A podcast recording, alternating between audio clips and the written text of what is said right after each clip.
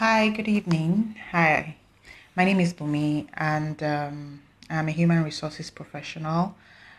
I've done this for many years, and one of the reasons why I think that I am quite equipped to speak about being proactive is because um, this has really contributed to my success so far, or the little success that I've recorded so far as a HR professional.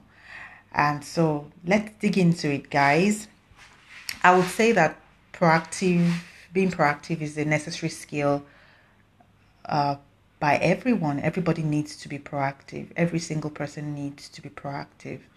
And I would even start with by using babies. So imagine that a baby was not proactive enough to cry and notify the mom that he or she is hungry.